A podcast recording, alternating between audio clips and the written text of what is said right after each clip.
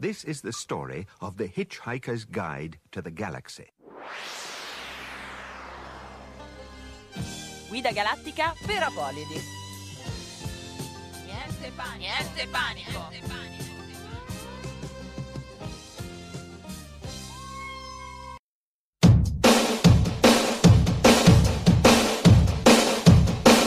I got my mind set on you. I got my mind set.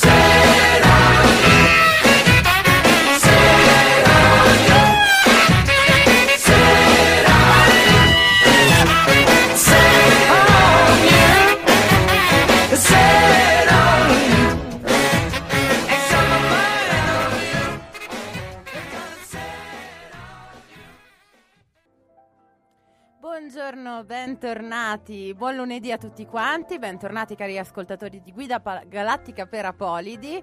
È passato un sacco di tempo dall'ultima puntata e ci dispiace avervi lasciato a digiuno per così tanto tempo, però eravamo un po' sbarellati, infatti oggi abbiamo già fatto partire la prima canzone così per, a caso, a caso perché volevamo fare la sorpresa. Vabbè, avevamo un po' di cose da fare, io mi sono laureata ora. Eh, posso. dottore, finalmente no, non lo posso urlare ancora. Non Magari. hai voluto alla laurea, non vuoi in radio, non vorrai mai. Dai, un po' di dignità poi ci sono stati i ponti, 25 aprile, vacanze varie, però adesso torniamo regolari, abbiamo ancora tre puntate. Sob, Sob, tre. sob, prima della pausa estiva e poi chissà. Quindi, vabbè, anzitutto vi salutiamo. Ciao, io sono Elena. Io sono Cecilia, sempre io. Siamo tornate ad allietarvi ogni lunedì su due su www.radiostatale.it. Ora torniamo davvero ogni lunedì su due perché davvero ci siamo un po' perse per strada. Pronte per parlare di viaggi, sempre dalle 15 alle 16. Ma io sono qui anche per ricordarvi dove ci potete trovare eh, sui social network. Su Facebook, Guida Galattica per Apolidi, trattino Radio Statale. Su Twitter invece all'indirizzo Galattici Apolidi, trattino basso RS. Invece poi ci potete trovare su iTunes dove potete anche scaricare i nostri podcast. E guardo male Cecilia perché mi ruba le battute. ah, devo dirle, dovevi dirla tu questa? No, nel senso che chi non ci riesce ad ascoltare adesso in diretta può sempre ascoltarci in podcast. Infatti, su, nella sezione podcast di radio- del sito Radio Statale ci trovate. Altrimenti, se siete più smanettoni, ci potete, potete scaricare i nostri podcast direttamente da iTunes, come stava dicendo la qui presente Cecilia. Sì, e vi potete anche iscrivere proprio al programma e vi arrivano le notifiche quando arrivano i... Io lo faccio sempre quando vado a casa dei miei amici, mi iscrivo dal loro iTunes sul nostro programma così gli arrivano le E notifiche. sei bravissima. Comunque potete avere tutte le puntate a portata di cuffiette. Ecco, dopo aver fatto i soliti convenevoli, oggi siamo veramente pasticcione, ma Sì, scusateci, da un mese che non torniamo in onda. e comunque cominciamo a introdurre il tema e l'ospite della giornata. Abbiamo con noi un'altra grande amante dei viaggi, e che è fra l'altro una studentessa, ma che in realtà cioè, è una vera e propria viaggiatrice seriale. Esatto, tanto seriale che dal febbraio 2015 ha cominciato a tenere un blog su cui eh, ha raccolto le sue esperienze e ha cominciato a scriverne con regolarità. Noi abbiamo un po' curiosato e letto con grande piacere molti dei suoi articoli, infatti la tenevamo d'occhio da un po', ma oggi con grande piacere l'abbiamo qui con noi a questi microfoni. Quindi salutiamo l'autrice del blog Penderwood, Eleonora Sacco. Ciao. Ciao. Ciao!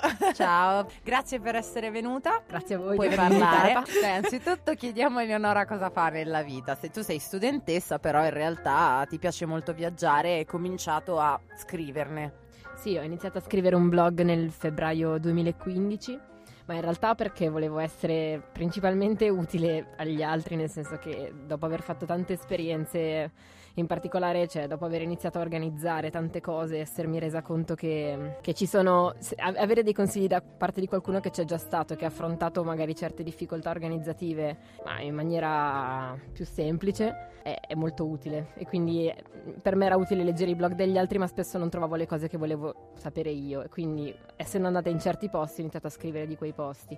E poi anche per me stessa, per quindi non, dimenti- non dimenticarmi le cose che, che facevo, le mie sensazioni, non so, le mie avventure anche. Ma quindi- infatti il tuo blog è davvero molto interessante, diamo subito l'indirizzo così se qualcuno dei nostri ascoltatori vuole andarlo a vedere può in- visitarlo in presa diretta, come dire. A te l'onore, visto Oh, che grazie. sennò io faccio casino.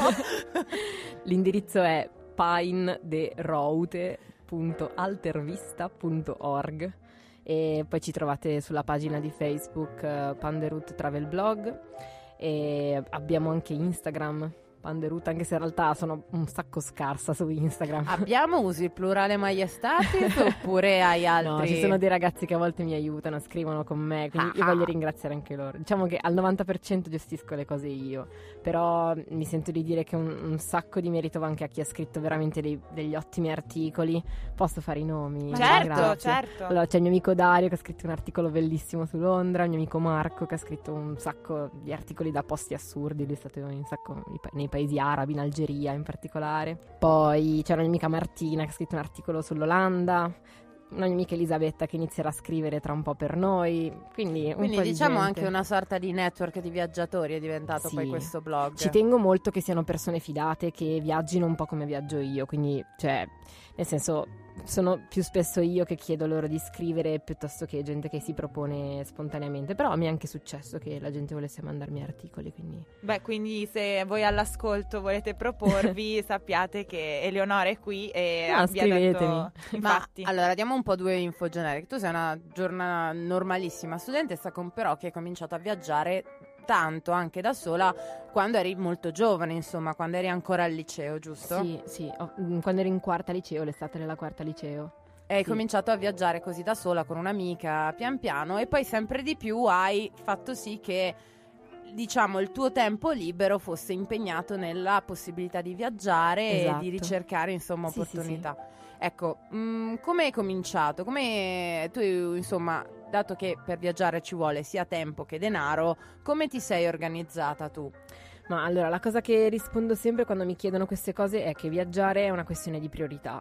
Quindi mh, uno deve fare una sorta di organizzazione delle proprie priorità nella vita e se viaggiare è tra le prime cinque cose, diciamo che tutti i tuoi soldi, tutto il tuo tempo deve andare in quella direzione. Anche perché comunque non è come, di- come dire mi compro un paio di scarpe, cioè è un pochettino più complicata la cosa.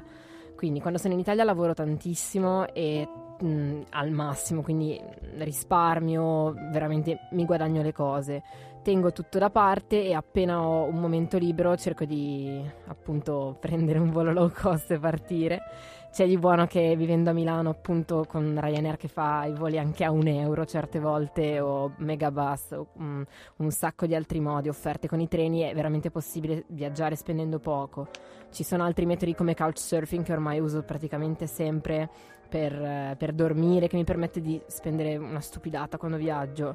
Viaggio in paesi che non costano, non costano tanto, cioè non è che vado sempre in Norvegia, quindi Certo. l'est Europa in particolare è molto economico, quindi diciamo che riesco a sostenere il tutto. Mentre per quanto riguarda quando ho iniziato a viaggiare, ho iniziato nel 2012 e se penso a quando mi è venuto questo proprio fulmine del viaggio, è qua- stato quando praticamente in Grecia mi sono accorta che l'Europa che vedevo non era quella che avevo studiato a scuola, quindi mi è venuta una voglia malatissima di scoprire il mondo che Mhm. sostanzialmente non si è più fermata. Beh, bene, ma tu quindi tieni sempre d'occhio tipo i siti, tipo Ryanair, Skyscanner, so anche esiste? Ma in realtà non così tanto, cioè so di un sacco di viaggiatori che passano la vita su Skyscanner, a me personalmente non piace così tanto come sito, però ogni tanto lo, lo guardo, sì, per confrontare più che altro. Diamo due informazioni pratiche per gli ascoltatori esattamente come funziona.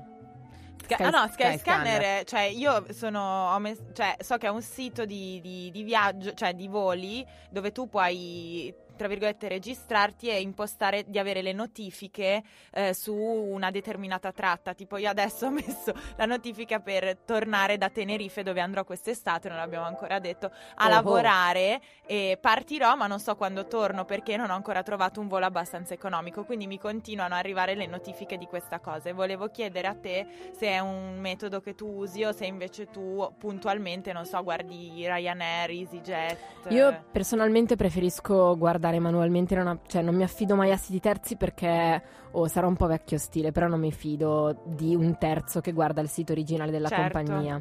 Quindi di solito sono io che piuttosto smanetto ore sui siti di Ryanair, EasyJet, Wizz Air o comunque altri siti di compagnie low cost e tengo d'occhio i prezzi dei voli.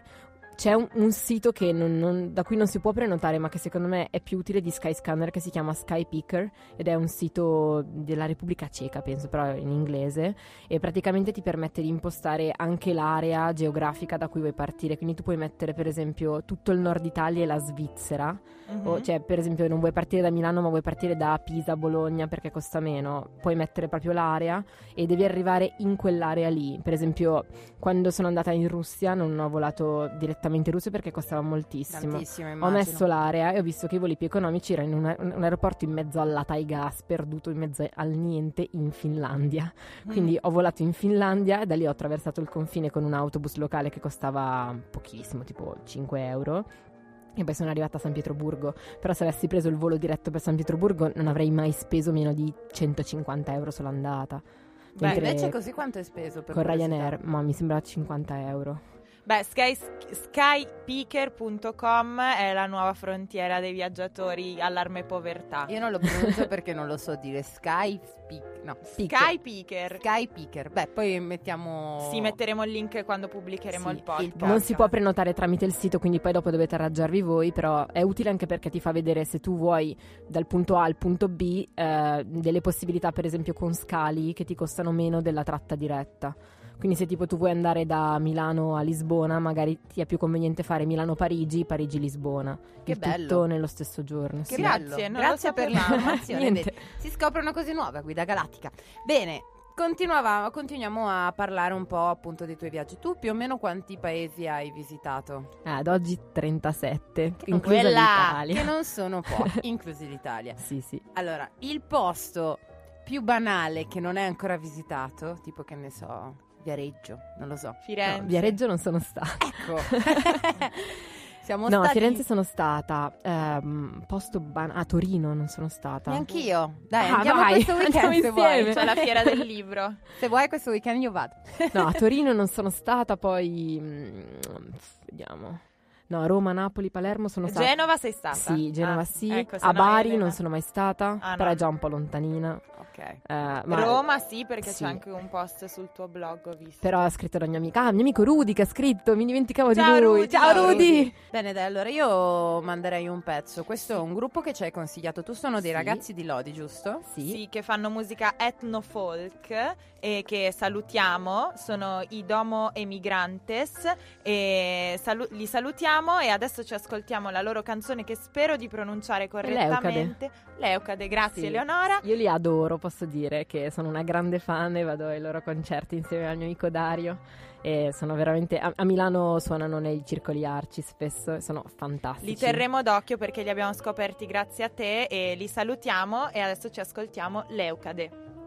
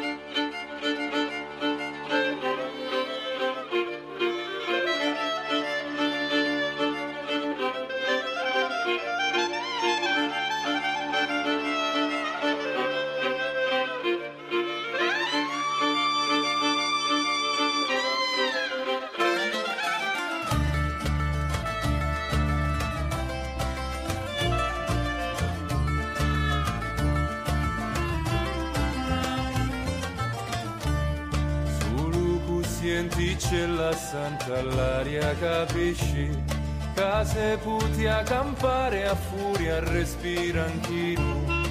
Aria te mare cade intra l'acqua sendesse riesce a trasformare i fiacchi pensieri in sospiri. Guarda c'è mare. Senti cendore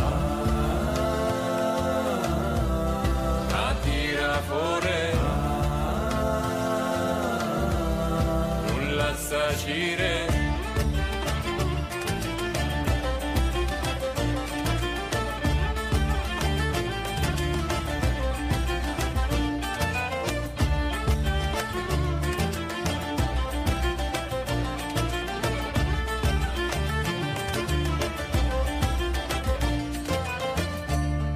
Mare che cerca in tu può disegna confini De terre che se infacciano e se scangiano i canti. De popoli che vanno annanzi cu barchi e reti che ci chiedi non mai stati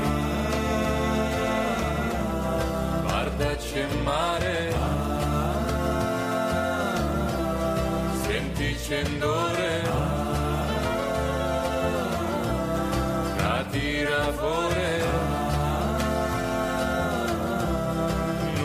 nulla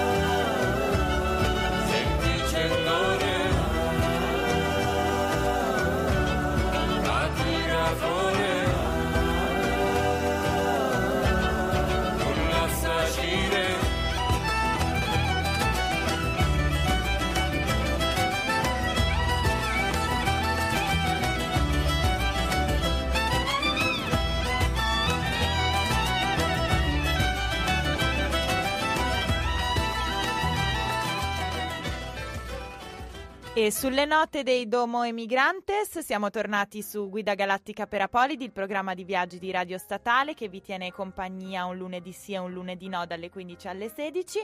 Oggi stiamo parlando, Elena vuoi dire qualcosa? No, sembravi in apnea. In apnea, no no no, Eh, in- sì, sì, sembra molto annunciatrice in effetti quando... Vabbè. State ascoltando Guida Galattica per Apolidi. Eh, ebbene, eravamo qua con Eleonora Sacco che ci sta parlando del suo blog di viaggi, Penderut, eh, se si pronuncia così. Sì, Panderut, ma va Beh. bene pronunciarlo a caso. Pen de route. Ben Derut, a questo proposito, eh, viene spontaneo chiederti eh, da dove nasce il nome, eh, anche se forse la cosa ti imbarazza un po'. No, no. No, diciamo che... Cecilia, un giornalista non si imbarazza mai, devi essere così. Ta! Allora no, l'ho chiamato così perché ho scelto una traduzione di una lingua che non conosco, cioè il francese, in cui sono sempre stata negatissima, eh, del pan di via del Signore degli Anelli. Lo ammetterò, è un po' una nerdata. Che è una bellissima citazione, a me Sì. piace tanto. Sì, il concetto che mi piaceva era che mangi un pezzettino di lembas, cioè di pan di via, e puoi camminare per moltissimi giorni senza sentire la fatica, quindi una botta energetica. Tra l'altro abbiamo inventato anche, quando è nato il blog abbiamo inventato una ricetta di tipo tutto e boh, proteine, mm, Carboidrati. secca, carboidrati, tutto dentro una specie di mini panino che ci portiamo in giro a volte quando viaggiamo. Quindi c'è anche un significato un po' personale. Concreto. Sì. Beh, bene, quindi blog, quindi scrivere e quindi viaggiare. Ma tu, quando viaggi, tieni un diario o scrivi direttamente quando torni tutto di getto? No, scrivo quando torno tutto di getto e diciamo che molto raramente mi capita di riuscire a scrivere qualcosa mentre viaggio, perché un po' sei troppo preso, un po' se scrivi scrivi banalità, un po' sei talmente stanco e devastato che non hai fisicamente il tempo. Preferisco più che altro concentrarmi a registrare fisicamente tutto quello che ho intorno e poi dopo scrivere quando torno piuttosto che anche perdere tempo a concentrarmi. Alla fine se scrivo devo stare da sola, quindi se sono con altri, se ho conosciuto gente mentre viaggio anche da sola o se, se sono con amici non ho il tempo di mettermi a scrivere. Ma in media quanto ci metti a scrivere un post per curiosità?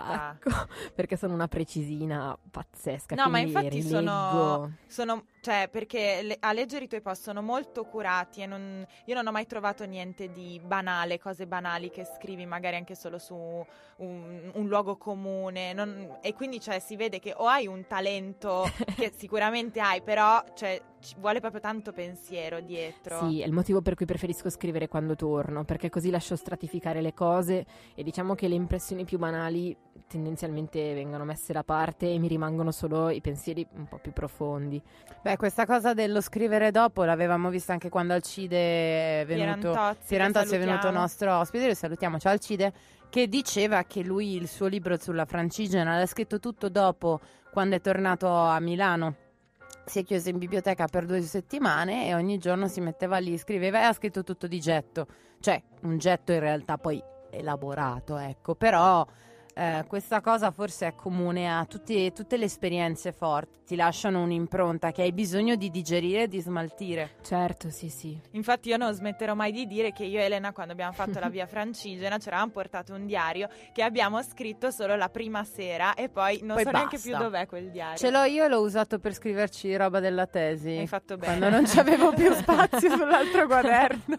Hai fatto bene, quindi, quindi questo a, maggior, a prova maggiore, quindi scrivete se volete scrivere, scrivete quando tornate che è anche Sì, più bello. Ma Sì, soprattutto sì. riciclate i quaderni, qui, come faccio io. Esatto. allora, invece, proprio legato al tema viaggio e scrittura, sono due cose profondamente legate. Quali letture ti ispirano o ti hanno maggiormente ispirato e soprattutto perché pensi che sia così importante mantenere un documento scritto di quello che di, quel- di- di un'esperienza che alla fine è qualche cioè ha un c'è un qualcosa di impercettibile, un qualche cosa che la scrittura non è in grado di rendere, le Certo. atmosfere, i colori, magari anche solo una sensazione che avevi. Quindi che rapporto hai tu in questo senso tra viaggio e scrittura? Sì, allora come libri di viaggio, mh, testi di viaggio, io mi, cioè, mi sento di consigliare Tiziano Terzani perché mi Yeah! piace molto, però devo dire in sincerità che non sono una grande divoratrice di letteratura di viaggio. Ma non lo so perché, ho provato a leggere qualcosa di Sepulveda così, ma non mi ha mai né colpito né niente. Ho letto anche un po' Saramago per il Portogallo e qualcosa di carino, ma niente che mi abbia mai sconvolta, travolta. Preferisco piuttosto leggere blog di viaggi di blogger che conosco. Posso consigliarne una? Certo, assolutamente. Adesso ho appena aperto un blog, si chiama Viaggiare a piedi scalzi, Mm. però prima era una pagina Facebook e scrive dei post molto piccoli, una ragazza, credo di Bologna, che si chiama Barbara Cassioli. E forse il suo è il blog di viaggi migliore che, che conosco dalla rete, perché scrive delle cose molto piccole ma estremamente vere sulla filosofia del viaggiare, un po' sull'importanza del tornare a casa, l'importanza del sentirsi a casa anche quando viaggi e non solo sballottato di qui di là. E ver- va veramente molto in profondità, è una cosa molto rara tra i blogger purtroppo e lei ci riesce molto bene. Su questa cosa del tornare a casa mi viene in mente un tuo post che hai fatto un articolo recentemente, mi pare, in cui dici viaggiare sì, ma non sempre, cioè non- anche meno in certi casi. Ogni tanto Sì. devi anche fermarti perché come insomma emerge un po' da quello che scrivi, ma anche poi parlando con te, c'è un po' questa mania adesso molto presa del Sì, viaggiare, io viaggio, cioè che sfigato te che ti compri l'iPhone, io viaggio sempre, cioè c'è già un po' questo claim anche nei vari Che gruppi delle che è un po' fastidioso. fastidioso, sì, esatto, perché se uno viaggia, va bene, viaggia, ma non rompere le scatole agli altri, banalmente. Ecco. Certo, ognuno ha i suoi tempi. Eh, a me è successo quando ero veramente esauritissima dopo un esame. Ero appena tornata dall'Erasmus. Ho dato un, un esame molto difficile e ho tenuto delle conferenze in delle scuole per varie cogestioni, parlando appunto di viaggi e ragazzi, e per preparare questi- queste assemblee che erano un po' corpose, nel senso che dovevo sia raccontare viaggi sia preparare delle presentazioni, cioè volevo fare delle cose fatte bene. Ho dormito tipo tre ore a notte per una settimana e l'ultimo giorno avevo il volo per andare in Romania, che avevo, pagato 9 euro fra l'altro come molto comune tra le offerte Ryanair, Megabus e così via. E praticamente sono andata a Milano Bergamo invece che a Milano Malpensa. Perché quindi- non avevi mai visto Bergamo e quindi... Esatto, ho detto ma facciamoci un giro. E, no, davvero all'epoca non l'avevo ancora vista. E, e quindi niente, ho perso il volo perché fra l'altro non c'erano più collegamenti tra Bergamo e Malpensa che sono abbastanza distanti. E sul momento ho pensato di comprare subito un volo che costava tipo 40 euro per la mattina dopo alle 6 di mattina. Poi ci ho pensato un attimo e ho detto ma cioè perché ho sbagliato l'aeroporto? È una cosa che non mi sarebbe mai successa. E la risposta che un po' mi sono data, un po' ho diciamo assimilato e ho sentito anche da consigli di persone che mi hanno aiutato un po' a scegliere, era che fisicamente non ero pronta per quel viaggio, cioè ero più un devo viaggiare perché sì, perché ho una settimana vuota e oh mio Dio, se no che cosa faccio, piuttosto che un veramente ho ho il bisogno di andare. Quindi ho fatto passare una settimana, mi sono riposata, ci ho pensato un attimo e poi dopo ho ricomprato gli stessi voli, sempre a 9 euro, per la serie del non c'è mai l'offerta che la perdi, non tornerà mai più, ti tornano le offerte, ci sono sempre offerte, c'è molta più offerta che domanda in realtà per quanto riguarda i voli, i viaggi, nascono sempre nuove compagnie, nuovi s- sistemi di viaggio come sono le compagnie low cost per gli autobus, quindi l'offerta non è che scappa, tu l'hai persa e non tornerà mai più. Mhm. E questo secondo me è importante per capire che non bisogna avere ansia per viaggiare, devi andare se un posto ti chiama veramente, non andare per andare, perché altrimenti ti catapulti in un posto che potrebbe essere qualsiasi, cioè io sarei andata in Romania ma avrei potuto essere in Francia piuttosto che in Vietnam o in Burundi, cioè probabilmente in quello stato fisico e mentale sarei stata un po' come una che sì, si lascia sommergere dalle cose che ci sono intorno, ma di fatto non ha gli occhiali per capire bene quella cosa. Che non vuol dire che devi stare un anno chiuso in casa a prepararti per un viaggio. Va bene anche viaggiare tanto, però viaggiare tanto con consapevolezza del luogo dove vuoi andare, cioè quel luogo ti deve un po' chiamare in un certo senso. Questo è quello che ho capito da questo errore che ho fatto. Poi dopo in Romania ci sono andata quando ero più tranquilla, me la sono goduta alla grande, è stato un viaggio veramente bello, ho conosciuto persone fantastiche. Quindi viaggiare sì, però, insomma, Però secondo i tuoi tempi. secondo i tuoi tempi. Cioè, non devi farti prendere dall'ansia del gli altri viaggiano più di me, io mi perdo le offerte, io sono sfigato perché non vado. Se tu non puoi andare, non te la senti, sei stanco, non c'è problema. Fai passare del tempo, il momento giusto arriverà. Questa è una bellissima filosofia per eh, la nostra trasmissione. Mi viene da chiederti eh, quali sono i cinque luoghi più belli che hai visitato. so che è una domanda che ti mette un po' in difficoltà. È un po' ansia. No, allora ci ho pensato un pochettino e allora luoghi più belli è un po' generico, quindi ho fatto tre categorie diverse, ho fatto città, aree geografiche e siti specifici. Per città è difficile perché è bello un po'. Ci sono città bellissime come Lisbona, Siviglia, Lubecca, mm, anche Firenze. Però secondo me ci sono città che vanno oltre la bellezza estetica e che sono città che proprio ti avvolgono a 360 gradi, ti offrono qualcosa che non hai mai visto prima, che non ti aspettavi e che sono proprio vibranti, dinamiche. Quindi è bello esplorarle fino in fondo, in lungo e in largo, dalle periferie ai centri. E queste città sono Mosca, perché è una città immensa, sterminata e ricchissima. Dove ti verremo a trovare? Sì, se tutto va bene andrò sei mesi a Mosca l'anno prossimo. Non- adesso me la sono tirata, può darsi che l'università non mi accetti o non mi laurei in tempo, ma vediamo, tendenzialmente sì. No, perché noi il selfie da Anna Karenina ce lo stiamo già sognando, quindi ci devi andare. Va bene, perfetto. Eh, poi Sarajevo perché è stata una città molto importante per me, Istanbul perché è un po' il centro dell'Europa-Asia, eh, Tbilisi perché è una città che non mi aspettavo minimamente, invece è unica al mondo, credo che non esista veramente niente a livello anche estetico uguale a Tbilisi, è una città un po' decadente ma estremamente affascinante, molto sensuale, è ricca di tante cose diverse, è la capitale della Georgia nel Caucaso nel caso in cui la gente Qualcuno non qualcuno lo non lo sapesse. sapesse.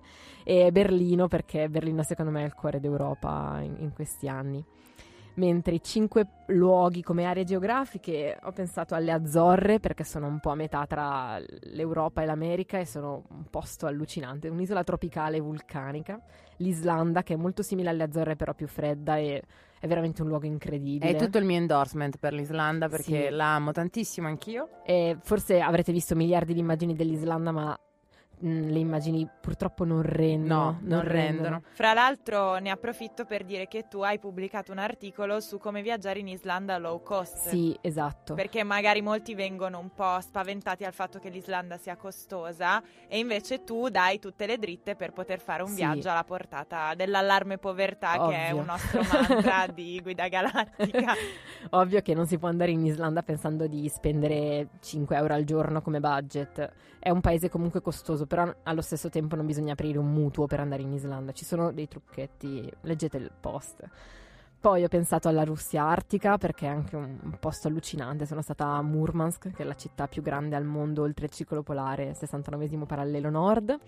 Che E figata. sì, cioè è il posto dove praticamente le balene vanno a morire sulla spiaggia e lasciano delle carcasse oh immense. mio Dio! Fa impressione, ma è vero.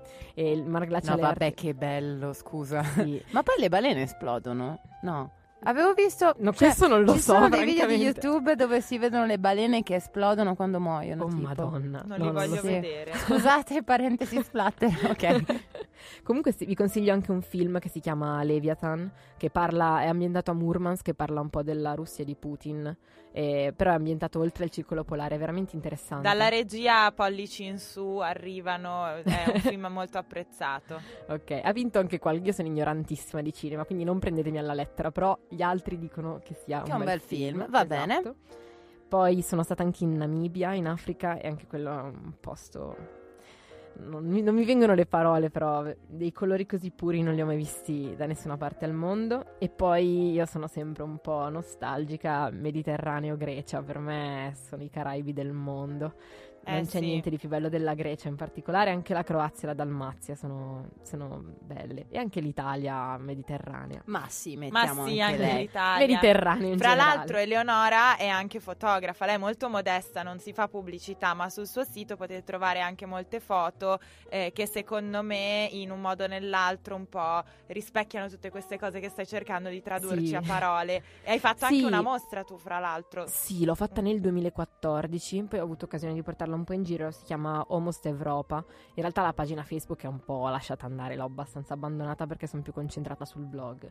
Però è stata una mostra sui Balcani e la Turchia e diciamo che era un po' un dialogo tra quell'area dimenticata che è proprio oltre l'Adriatico di fronte a noi e l'Unione Europea.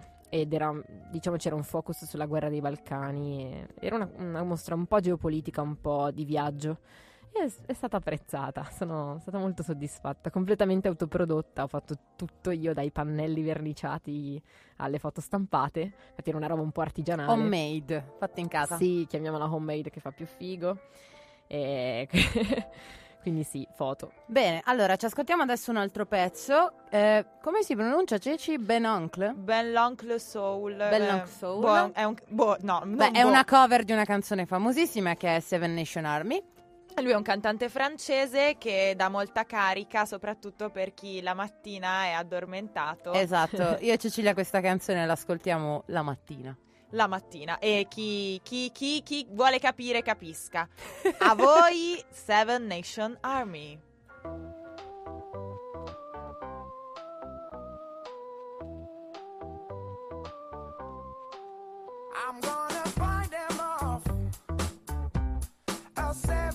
Seven nation army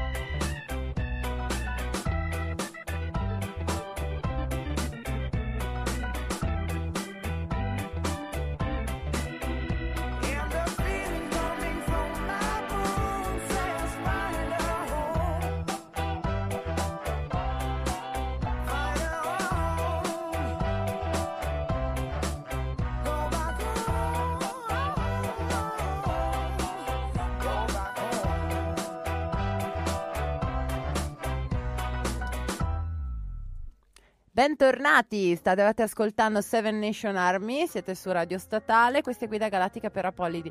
Allora, a coloro che ci stanno ascoltando e non ci credono quando diciamo che le balene esplodono, in realtà, è proprio vero, perché dal caro buon Wikipedia, che ringraziamo e salutiamo, l'esplosione della carcassa di un cetaceo è un fenomeno che può avvenire spontaneamente a causa dei gas esplosivi prodotti dalla decomposizione, che sono dentro l'animale morto, e può essere provocato oppure può essere provocato artificialmente con dell'esplosivo. Però capita anche naturalmente. Volevo solamente dare questa piccola precisazione. Comunque, stavamo Grazie, parlando Elena. non solo di balene, insomma, parlando di balene di carcazze che esplodono, parliamo invece della nostra rubrica che si chiama rubrica asteroidi, ovvero del momento in cui qualcosa nel viaggio va male. Tu hai viaggiato tanto, quindi qualche disavventura, anche se poi, insomma, eh, terminate con l'esito felice, dato che ti vediamo qua davanti a noi tutti intera, l'avrai avuta. Chiaro. e anche signore disavventura, oserei dire. Allora, mm, ma forse come i miei amici si ricordano ancora benissimo, come se fosse ieri, non possiamo non citare la storia che invece chi mi conosce già conosce a memoria, che è quella dei fucili puntati alla testa in autostop. Pam pam. Tan tan. Praticamente abbiamo fatto autostop in Georgia con due militari che a un certo punto quando facevano il gas in una bomba là dietro per cui devi scendere dalla macchina hanno deciso che per sport avrebbero tirato fuori un fucile e praticamente ce l'hanno tenuto non esattamente puntato alla testa, però orientato verso di noi tenendolo in mano, però no- non puntato, per una cosa come due ore di viaggio nel nostro primo giorno di autostop in Georgia, fra l'altro, quindi inaugurando proprio alla grande tre Ma settimane che bella iniziativa. Ma che bella iniziativa. E prima c'è stato un momento di gelo in cui nessuno ha detto una parola, poi qualcuno ha detto tipo eh, c'è un fucile ne abbiamo risposto tipo perspicace e poi in realtà ci siamo abbastanza calmati e vi dirò che nella situazione, cioè sul momento non sei neanche così tanto terrorizzato come potresti immaginarti, cioè qualche reazione strana nel tuo corpo ti manda come del- dell'eroina in sangue per cui ti senti quasi rilassato, cioè sei ovviamente sull'attenti quindi sei pronto a reagire in caso di qualunque cosa, però non sei così tanto in ansia, sei abbastanza rilassato e tranquillo perché sai che comunque tu non puoi fare nulla, cioè sai che devi semplicemente assecondare quello che faranno quelli che hanno il fucile in mano. E praticamente a un certo punto hanno fermato la macchina nella mia testa, razionalmente pensavo va bene, ci mettono contro un muro e ci ammazzano. Stanno andando a comprare il silenziatore, le nuove cartucce, una polvere da sparo migliore, qualsiasi diavoleria per ammazzarci meglio. Invece tornano con due eh, I don't know, ah, I don't know, scusate, mi è venuto in inglese. L'emozione L'emozione. per rivivere l'esperienza. esatto. Tornano con due pani immensi con dentro le uvette, offrendoceli, dicendoci: Questi sono tipici della zona, dovete assolutamente assaggiarli. E noi avevamo tutto tranne che fame, ovviamente, ma abbiamo ingurgitato questi pani immensi perché evidentemente dovevamo assaggiarli. Abbiamo anche una foto con i due ragazzi, e c'è sul, bo- sul blog, se cercate l'articolo sul Caucaso. Sui numeri del Caucaso trovate la fantasmagorica foto con loro. Abbiamo delle facce un po' allucinate, in effetti. Siamo molto sorridenti perché felici di essere vivi. Eh, però è carina. E loro hanno delle facce d'avanzi di galera, però erano veramente due pezzi di pane. Quindi alla fine erano due patati. Sì, il fatto è che noi quando vediamo un'arma pensiamo che sia guerra, morte, distruzione, ci ammazzano. Invece in posti come il Caucaso dove le guerre sono finite nel 2008-2012, per loro è normale girare con un'arma ed è normale farsi un po' fighi tenendo il fucile in mano, orientato contro la mia testa, fra l'altro. La seconda storia allucinante, vabbè, ma in realtà sempre legata alla tenda, tutte le volte che in tenda abbiamo avuto un, un qualche disguido legato principalmente a freddo cane e pioggia mortale. Prima, di- prima- cioè, prima tra tutti direi quando eravamo sempre in Caucaso sulle montagne circa 2000-2500 metri e siamo finiti sotto i fulmini praticamente e per la paura abbiamo sfondato la porta di una chiesa abbandonata e dentro questa chiesa era piena di teschi di mucca e siamo stati a scaldarci con un accendino eh, per qualche ora, poi in realtà non smetteva di piovere, quindi abbiamo riscavalcato la staccionata che avevamo mezzo abbattuto per entrare in questa chiesa. Siamo tornati in una tenda, nella tenda e con due tende da due abbiamo dormito in quattro in una tenda da due per stare più vicini e scaldarci di più. È stata probabilmente una delle notti più fredde della mia vita, in cui per giunta avevamo paura dei fulmini, però c'è da dire che stando in tenda che è abbastanza piatta ci sono molte cose che sono più alte di te e hanno più probabilità di attirare fulmini, quindi quella è un'altra. E poi, vabbè, alle Azzorre abbiamo dormito in un cratere vulcanico dentro un lago e a un certo punto, verso mezzanotte, è arrivato un vento pazzesco con raffiche fino a 90 km orari. Io avevo internet perché ero in Erasmus in Portogallo, le Azzorre sono territorio portoghese.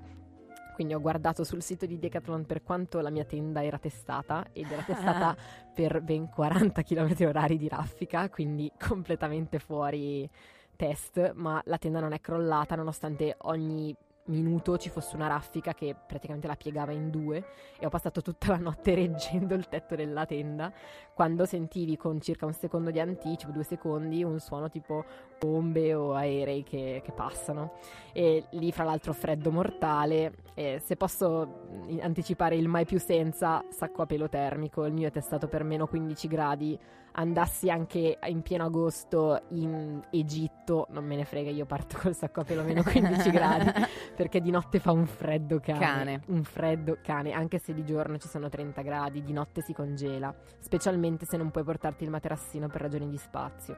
Quindi mai più senza sacco a pelo termico. Ma invece, parlando di un'esperienza un pochino più estrema, tu sei stato in un paese che è a confine, diciamo, con... No, non è a confine, è nella Georgia, però Sì. in realtà è eh, uno stato non riconosciuto, giusto? Militarizzato dalla Russia. Assolutamente militarizzato dalla Russia, ecco. Parliamo dell'Abkhazia. sì. Esatto, tu sei andata in quel luogo perché avevi voglia di conoscere un paese molto diverso dal punto di vista geopolitico. Sì, è diciamo un caso non unico al mondo perché ci sono un po' di casi simili, però è un caso molto si- cioè, singolare sicuramente per via del fatto che non è un paese non riconosciuto da nessuno, ma è riconosciuto solo da pochissimi paesi. In particolare citiamo la Russia e il Venezuela, più tot isole nel Pacifico dove i miliardari russi hanno, hanno i Ma conti. se riconosciamo questa- questo Tipo- piccolo lembo di terra, essere madre Russia. tipo Nauru, Vanuatu. Scusate. Salutiamo i russi all'ascolto. Tutti quanti. Salutiamo i russi, esatto. Ciao Russi. Praticamente l'Abkhazia era un, un territorio nord-ovest della Georgia che dopo il crollo del comunismo, dopo il crollo dell'Unione Sovietica, ha chiesto l'indipendenza perché era una regione già autonoma, dato che c'era una minoranza appunto abkhasa che non ha niente a che fare con i georgiani, con i russi, zero, sono mm, una specie a parte, diciamo.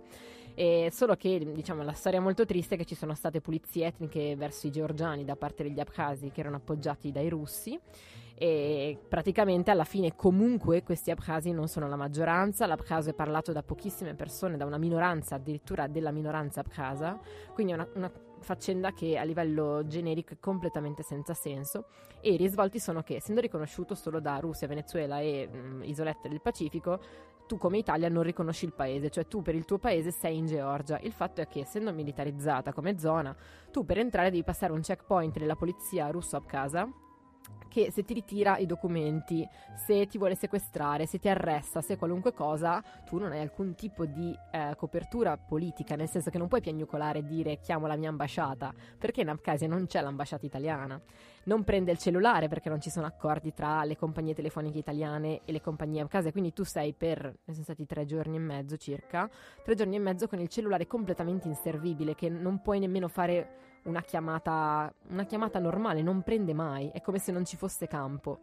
Eh, vige la legge del taglione, come ci hanno detto i nostri amici abkhasi, cioè tu subisci un'ingiustizia, ti rivendichi contro chi te l'ha fatta, la polizia ha il, come si dice, mm, gioco libero su qualunque cosa, tanto che al nostro ragazzo che ci ospitava con couchsurfing, mentre giravamo hanno ritirato la patente per- perché guidava senza cintura, quando in Abkhazia tutti guidano senza cintura, inclusa la polizia, che è ridicolo.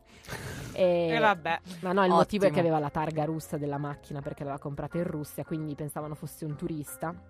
Poi lui non parla abcaso, ma parla solo russo, nonostante sia abcaso, a riprova di quanto vi ho detto prima. E quindi abbiamo girato per tre giorni con lui senza patente. Poi non- cioè, la, la polizia è probabilmente la cosa più pericolosa con cui hai a che fare in Abkhazia.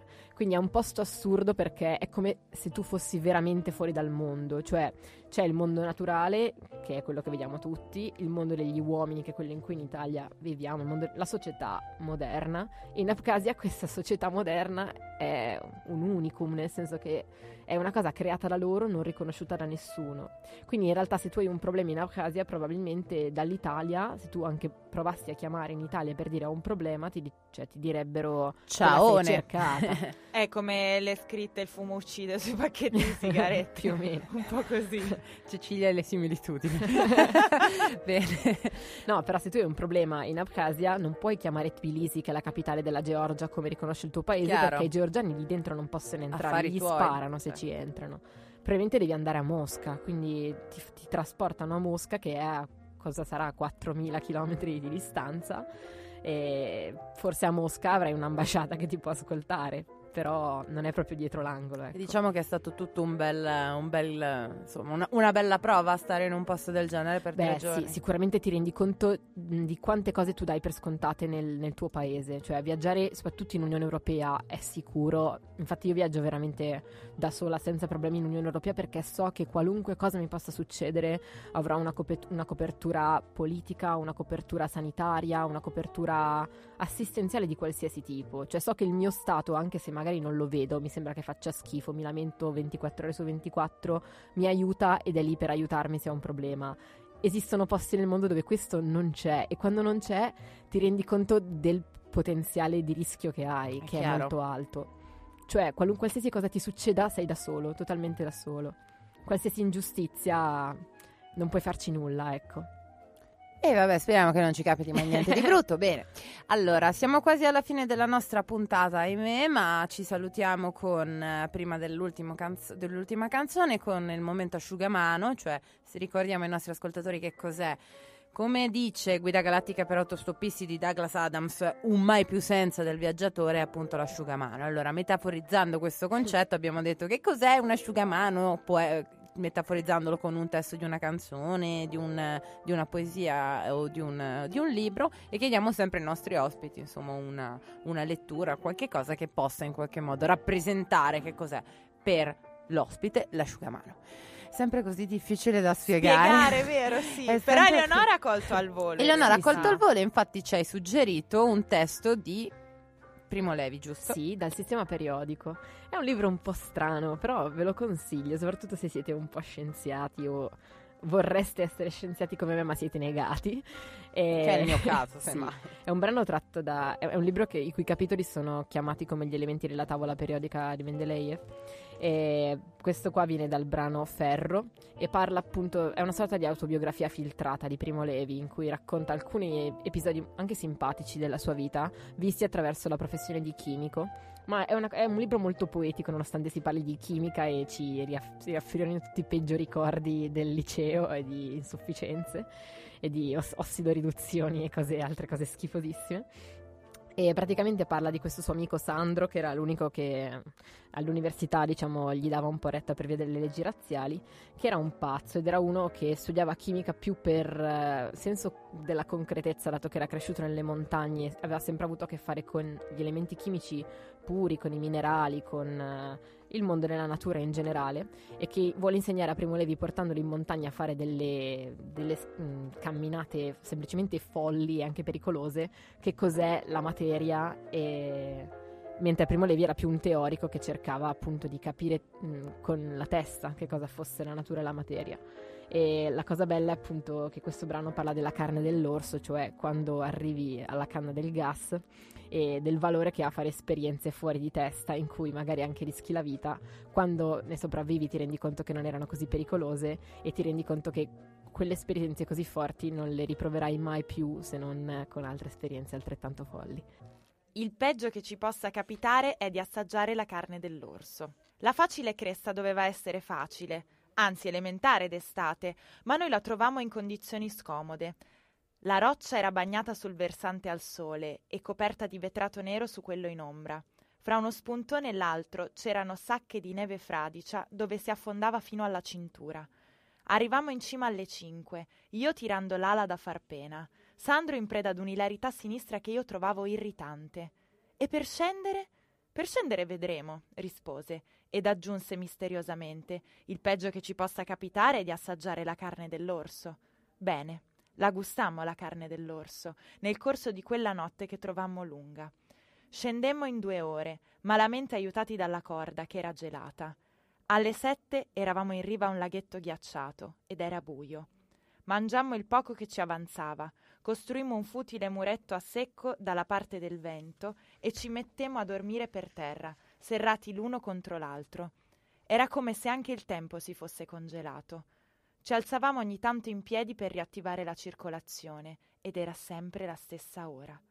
Il vento soffiava sempre, c'era sempre uno spettro di luna, sempre allo stesso punto del cielo, e davanti alla luna una cavalcata fantastica di nuvole stracciate, sempre uguale. Ci eravamo tolti le scarpe e tenevamo i piedi nei sacchi. Alla prima luce funerea ci levammo con le membra interi- intormentite e gli occhi spiritati per la veglia, la fame e la durezza del giaciglio, e trovammo le scarpe talmente gelate che suonavano come campane, e per infilarle dovremmo cava- dovremmo- dovemmo covarle come fanno le galline. Ma tornammo a valle coi nostri mezzi e al locandiere, che ci chiedeva ridacchiando come ce l'eravamo passata, rispondemmo sfrontatamente che avevamo fatto un'ottima gita, pagammo il conto e ce ne andammo con dignità. Era questa la carne dell'orso. Ed ora che sono passati molti anni, rimpiango di averne mangiata poca, poiché di tutto quanto la vita mi ha dato di buono, nulla ha avuto neppure alla lontana il sapore di quella carne, che è il sapore di essere forti e liberi, liberi anche di sbagliare, e padroni del proprio destino.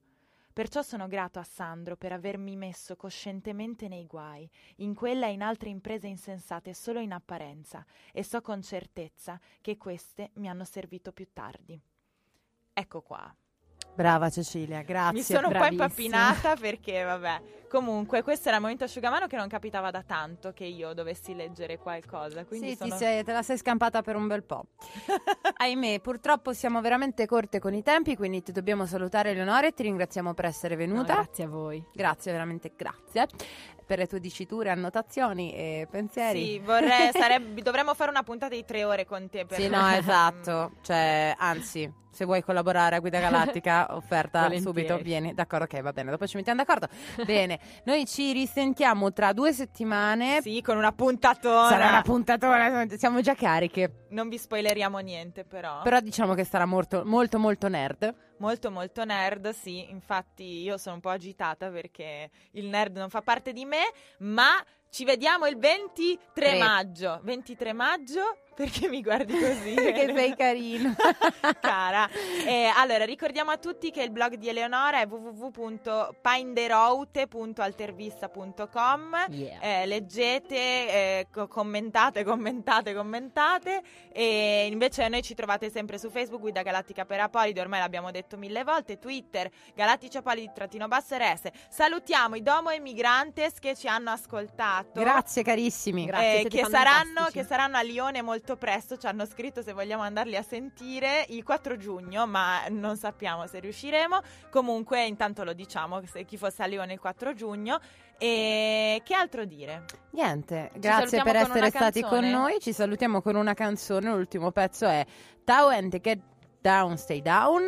Questa canzone si chiama Meticulous Bird. È stata scelta in maniera molto meticolosa. Ecco.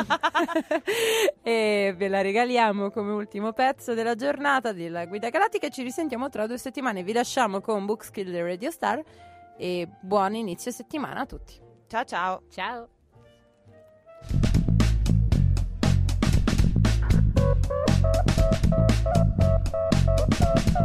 I don't know who's getting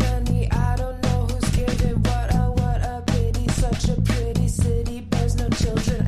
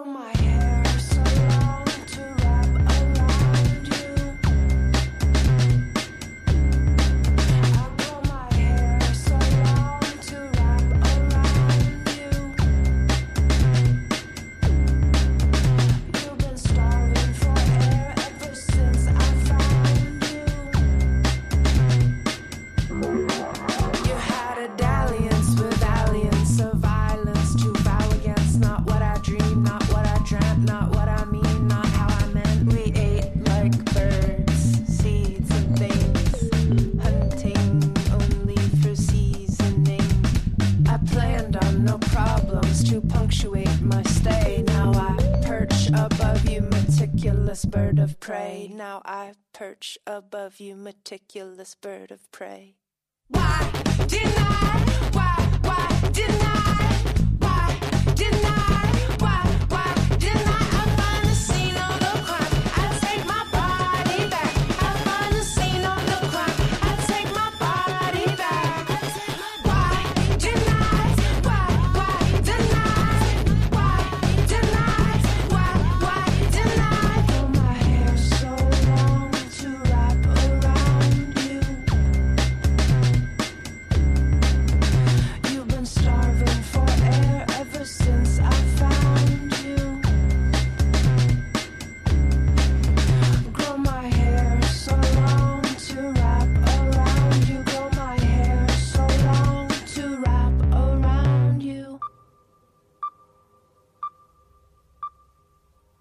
This is the story of The Hitchhiker's Guide to the Galaxy.